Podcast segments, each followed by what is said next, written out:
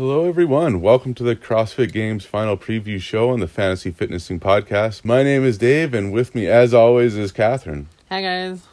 Before we get going, we wanted to invite all of you to join us and play our free fantasy CrossFit game for the CrossFit Games final. To enter, simply select your podium finishers on the men and women's division. For each correct selection, your own points, and the team with the highest points at the end of the weekend wins. Get all your friends from your local box to create a team and compete on a special affiliate leaderboard and see how you stack up against the world on our global leaderboard. For this event, a special thanks to United Lifters for sponsoring this event and offering a $100 gift card to their store for the winner of the global leaderboard. You can check them out at unitedlifters.com or on Instagram at unitedlifters. So just log on to fantasyfitnessing.com and pick your podium. Just a little rundown of all the athletes that are in stage two of the CrossFit finals that you can choose from. So we have Tia Claire Toomey, Brooke Wells, Haley Adams, Katrin Davidsdottir, and Kari Pearce. They qualified in that order coming in. And for the men, we have Matt Fraser, Noah Ohlsen, Justin Medeiros, Samuel Kwant, and Jeffrey Adler. Just in case some of you didn't know the athletes that are going on to the next stage, that is them. You know, for the finals, they've done a little bit different scoring system that we might have been used to from the, some of the larger events with just five individuals. So it, for a first place finish, it's 100 points. Second place, 75 points. Third gets 55 points. Fourth gets 35 points. And fifth place on the CrossFit game site has 15 slash 0. They haven't really clarified what cases 15 and what cases 0 can be used. Um, my assumption would be that 15 points will be the fifth place finisher, and you might get 0 if you fail to complete an event within the time cap. But that's just pure speculation at this point. I think the zero might be for minimum work requirement in an event. That like you might get ta- capped, but if you don't even hit the minimum, no, then yeah. you'll probably get zero. And I guess uh, another really important thing going into the final weekend of competition is that they have reset the points going into the final. So any of the points that the athletes earned in the online portion of the CrossFit Games. That's been wiped clean. Everybody's starting at zero, uh, and it's a brand new competition from here. Yep, so it's brand new, and the dates have just been updated for it.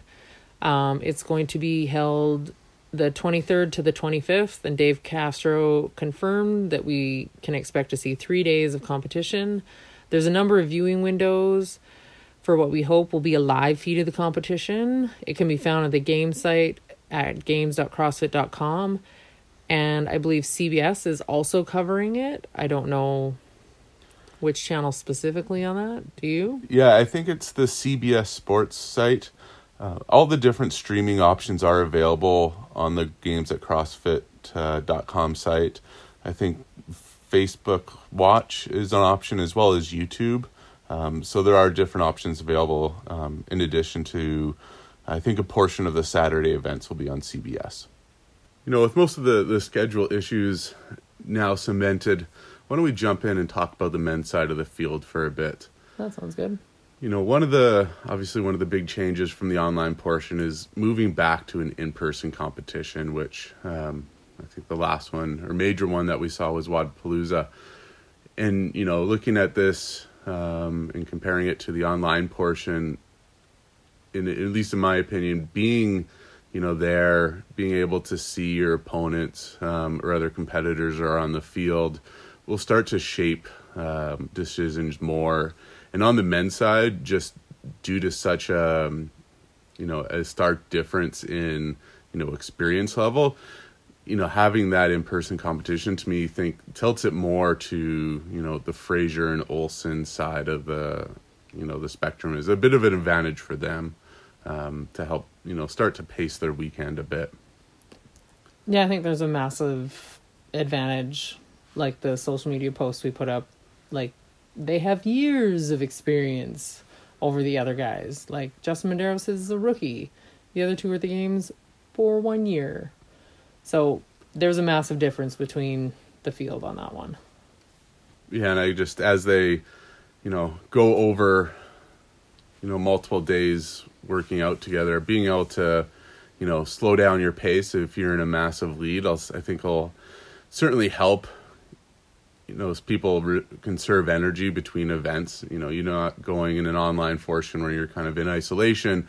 Your only option is to go full send. And, you know, if you if you want to have an event, you need to give it you know 110 percent and go until you're done. So, you know, if we take a look at Friendly Fran, for example, with you know Fraser coming in 47 seconds ahead of Ohlsen in online or in the in-person format you know that's probably going to be 20 seconds. So Fraser has another 27 or you know a little bit more energy you know to apply to whether it's the row or the front squat or you know whatever else comes next in that day that to me i think is going to be a big differentiator. Yeah definitely the fact it'll be in person will give those couple guys a leg up.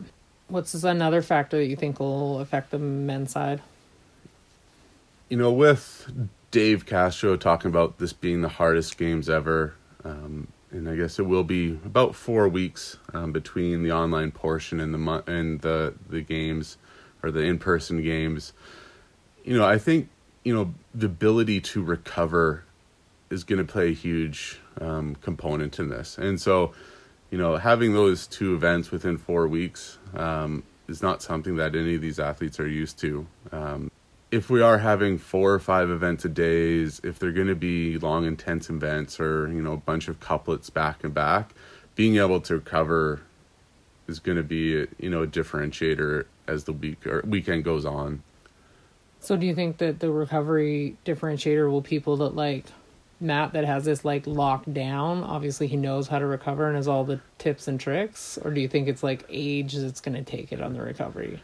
Well, I think it'll be a bit of both. Um, having Matt Fraser, you know, him knowing and having all the the tools um, will help in line. But you know, at another point, you know, having Justin Medeiros coming in at 21, you know, there's just something that's going to be within that nine nine years age difference that being 21 is just going to help your your body's just going to recover faster um, regardless. So you know, to me, with this one, I would put the advantage at Fraser, who you know seems to have everything you know down to a science, and uh, a bit of Medeiros, who just has some youth on his side. Yeah, I, th- I think Matt's got the recovery down. Seeing him in between like ringer one and ringer two, I think he'll be fine. So yeah, the age spread is like twenty one to thirty, which is fairly big. Twenty one's pretty young compared to thirty. Um, one thing I find really interesting is that like the entire men's field is we're within ten pounds kind of thing, even though they range from like five seven to five eleven. Yeah, so there's not really a lot of there's no really tall guys. There's no one that's busted over that six foot mark. There's no really little guys, so it's pretty even keel on the size of things as we see more, you know, sponsorship and prize money going into CrossFit and more people dedicating, you know, their early part of their careers to it, I think what we're seeing just with this, you know, short um, or narrow range of, you know, height and weight that we're starting to see, see what the a stereotypical professional CrossFitter ends up being, um, similar to, say, a running back in the NFL who's, you know, in that, you know, five ten to six one range and is two oh five to two twenty five. I think at least on the men's side, this is this may be what a professional CrossFitter looks like. Yeah, that's a good point. That it's kind of settling out to this is what the top of the pack kind of build, optimal build would be. So I think another thing that's sort of differentiating between some of the men's field is like their training coach situation um, everyone knows Matt and Tia are working out together. It's been a couple years now. It seems to be working really, really well for them. Um, Noah Ohlsen's had a long time coach at Training Think Tank, and he used to have the training partner with Travis Mayer. So he's got that solid coach and support elite athletes around him to train with. And then Justin Medeiros has Adam Neiffer in CF Fort Vancouver and seems to be a great bond going on with the two of them that they're having a lot of fun and in the process which i think is part of what makes people successful with it. So those three three guys seem to have that set up aced. Um, the other two guys, it's a bit harder to sort of know what their full training situation is. Sam Kwant, I believe, is following CompTrain, and Jeffrey Adler is working out at CrossFit Wonderland. There's nothing that I can find that really shows they have like a team of training people around them, so it just seems a bit different. Yeah, certainly with the the first, well, three that you mentioned, I guess you know talking about the Matt and Tia arrangement. Um, I imagine it was on one of the Buttery Bros uh, episodes. You know, Matt was just talking about that training partnership that they've developed over the last couple years, and not having any concerns that the person you're training with is going to beat you in competition. You're just, um, you know, knowing that they're both going to push each other as far as they can, but once they hit the competition floor, they're they're not competing against each other. So there isn't that doubt in the back of your mind.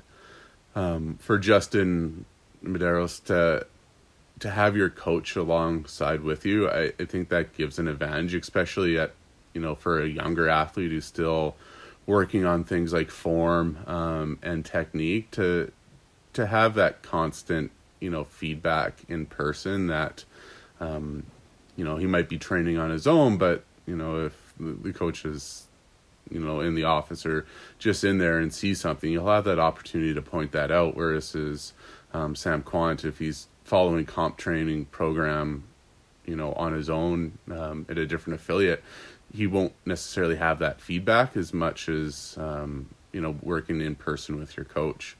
And the one thing about like in terms of people around Justin Medeiros, I believe the CrossFit Fort Vancouver's had teams like Podium and that at the games. So I think there is quite an elite sort of team field that could possibly be training around him there. Yeah, and I guess you know Ohlsen um, in Training Think Tank has put together a little bit of a training camp for him ahead of time. Um, you know, I don't know who Noah Ohlsen trains with on a regular basis, kind of through the the general portion of the season, but you know, having a a group to push him in a kind of a mock live performance or live uh, competition type of uh, atmosphere well hopefully kind of give that boost since you know it's been six months since an in-person competition to help um, you know strategize a bit yeah kick some of the cobwebs off okay i think that's sort of the men's side now to switch over to the women we can keep kind of looking at it from like the training partner coach atmosphere just for continuity. And Matt and Tia obviously are together, both of them taking first place in stage one. I think the setup's working. And then Katrin's doing CompTrain, but she's in New England with Ben Bergeron. Haley Adams is at Mayhem, so she's again got like elite people around her. Um, Kari Pearce actually moved from New York to Vegas to be with her coach. And then she has a new training partner there that's one of the masters male athletes. So again, it's that male to female um, comparison that they can push, but they're not competitive.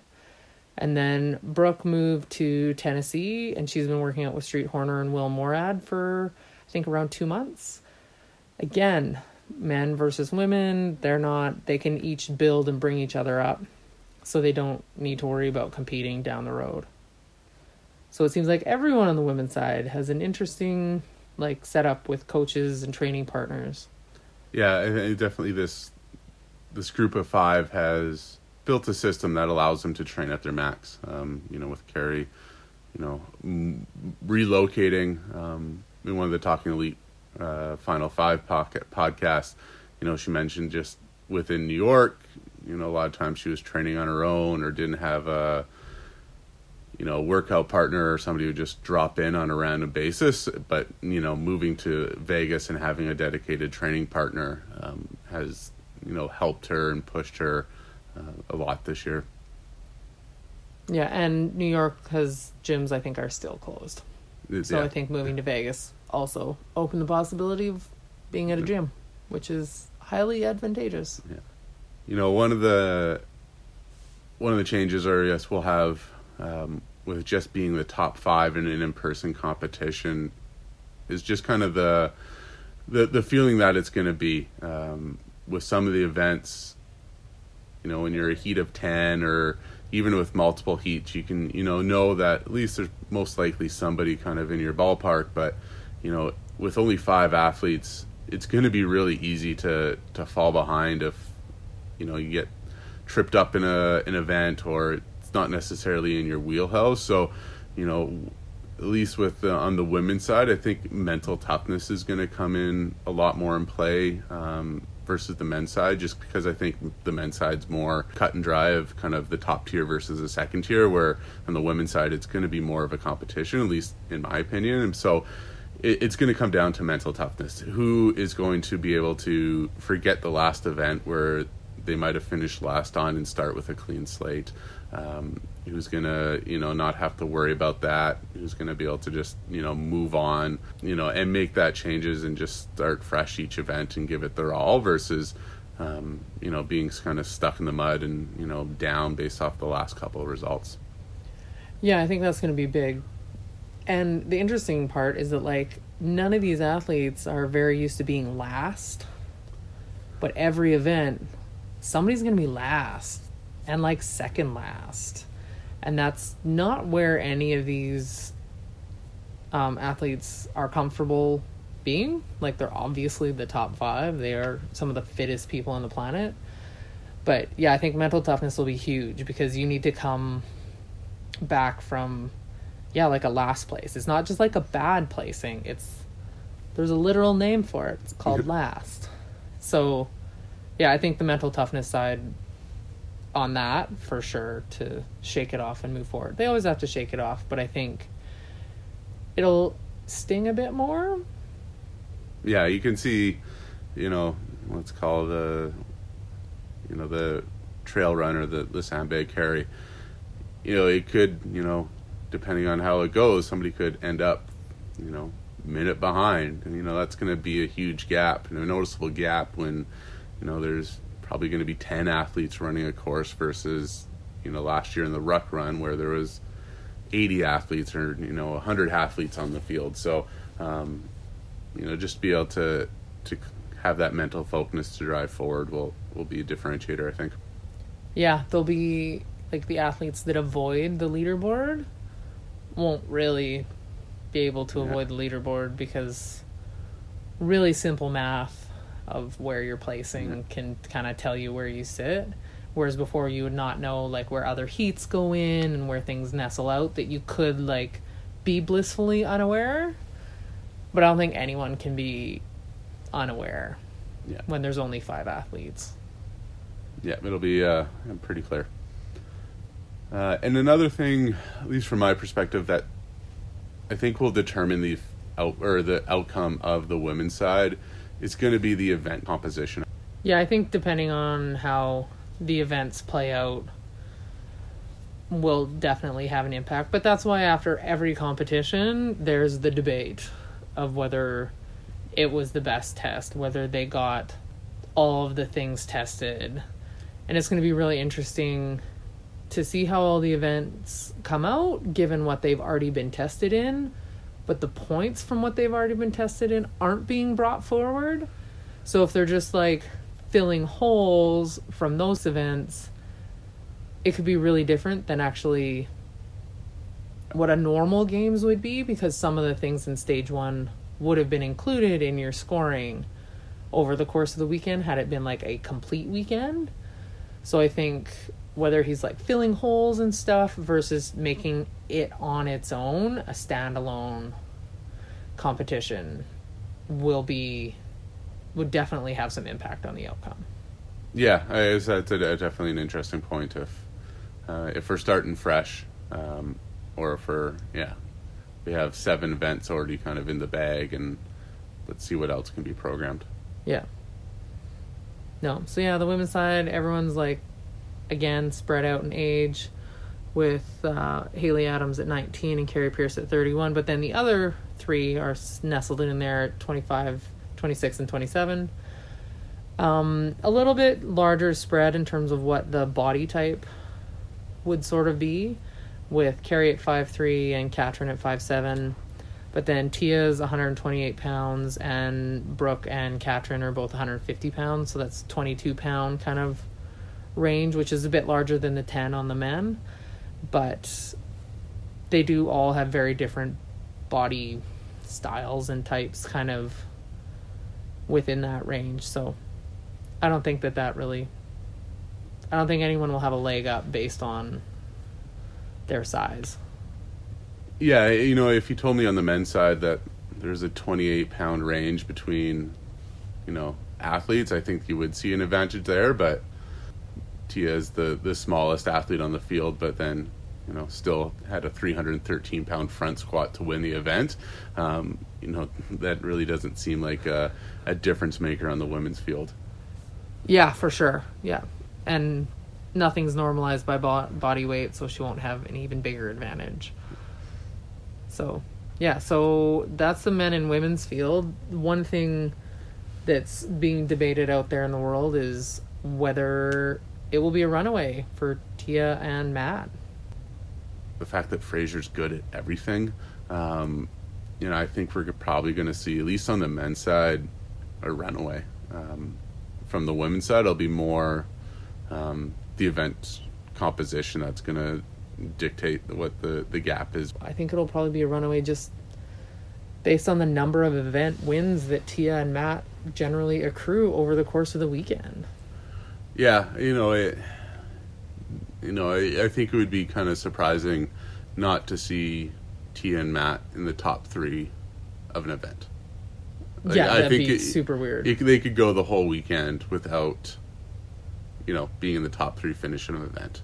You know, as the weekend progresses, if things get out of hand, um, you might see somebody go James Newbury on event and go full send. Like, you know, if you know, not to just pick these guys out, but you know, if you're Jeffrey Adler, um, you might not be. You might find yourself kind of on the outside looking in on the Sunday, but if there's a cash prize for an event win, like, you know, why not, you know, go full send and, you know, take an event and, you know, have that, um, have that to your name and then you're going to struggle in the next one. So, um, and you, we might find something that, you know, maybe these uh, athletes aren't good at um, and they know they're not good at it that, yeah, they will give it all in, you know, the first half of a couplet and, um, you know, take the event win, get the 100 points and the win, and um, suffer for the next one. Yeah. It's to be fun. Okay, into who we think is to land in what spot. Okay, so for the men's side, I'm going to go Fraser, obviously. Based on our last bit, we think he's probably going to win. Um, the next two was tougher but I'm just really excited for Medeiros, and I I do honestly think he'll get into that number two spot. Just squeezing out Noah into number three. And then Kwant Adler, I wasn't sure. I know Adler likes a heavy barbell, but part of me thinking is thinking Kwant might be a bit more well rounded, so I'm gonna put Samuel Kwant in fourth and Jeffrey Adler in fifth. Okay. You know, we're the podium we have the same. Um, we got Fraser, um, the Medeiros. You know, the one thing I think just having age on his side, I think over the course of the weekend is going to give him a that point up, um, and just you know having that kind of rookie mindset. Like he doesn't know any better when he goes into some of these events, um, and so just to have the ability to go full send and recover from it, I think will give him that leg up on Noah Ohlsen Uh, in fourth place, I had Jeffrey Adler. Um, you know, just looking actually in the, the first round of the events, um, out of you know the seven events, um, he finished third among the top five in five of them. So he wasn't, you know, the top of the leaderboard or any of them, any of them, but he was just steady over the course of the weekend. That um, I think just if he continues that, I think I would see him in fourth, and then um, you know Sam Kwant running out the the top five there. You know, on the women's side, so I have Tia Toomey in first. Um, then really the next place could be a toss up for me, but um, had Kari Pearce second, uh, Katrins daughter third, uh, Haley Adams fourth, and you know Brooke Wells um, finishing fifth. You know the they're all tremendous athletes. But you know, for me, um, you know, looking back at Wodapaloozas this year, four of them competed. Katrin, I think, had a back injury at that point. Um, where we saw kind of a broader range of events that I would kind of expect to see at the games. Um, you know, the the finishing between the four was Toomey, Pearce, um, Adams, well. So I kind of expect that to to fall again, um, based off the competition um, programming. Well, we may match on men's, but we do not on the women's. So the women's, we both have Tia first. I put Brooke getting second. I think she's got the most skin in the game to prove it. That prove that she should be there, get that podium. I just think there's a lot of drive. Like she's hungry and wants it. She's moved. She set up training partners. Like I think she's in it to get second. Not really win it, but you know. And then I think Katrin also I think she'll. I think Katrin will round out the top three, um, and then the other two, Kari and Haley. They could have flip flopped either way. I don't really have a specific reason to put Kari over Haley. Um, I just know she's got a bit more experience. She's got all of her tips and tricks to handling a live competition down pat. So I put Kari in fourth and then Haley in fifth. All right. Well, it's going to be exciting to uh, to see what plays out um, at the, the finals at the ranch. And I'd like to thank everyone for joining us today. Before we sign off, remember to play our free fantasy CrossFit games on fantasyfitnessing.com. For the CrossFit Games final, we have a first prize of a $100 gift card from United Lifters. Check them out at unitedlifters.com or on Instagram at unitedlifters. As for us, you can also find us on Instagram at Fantasy Fitnessing. Thanks again and have a great day.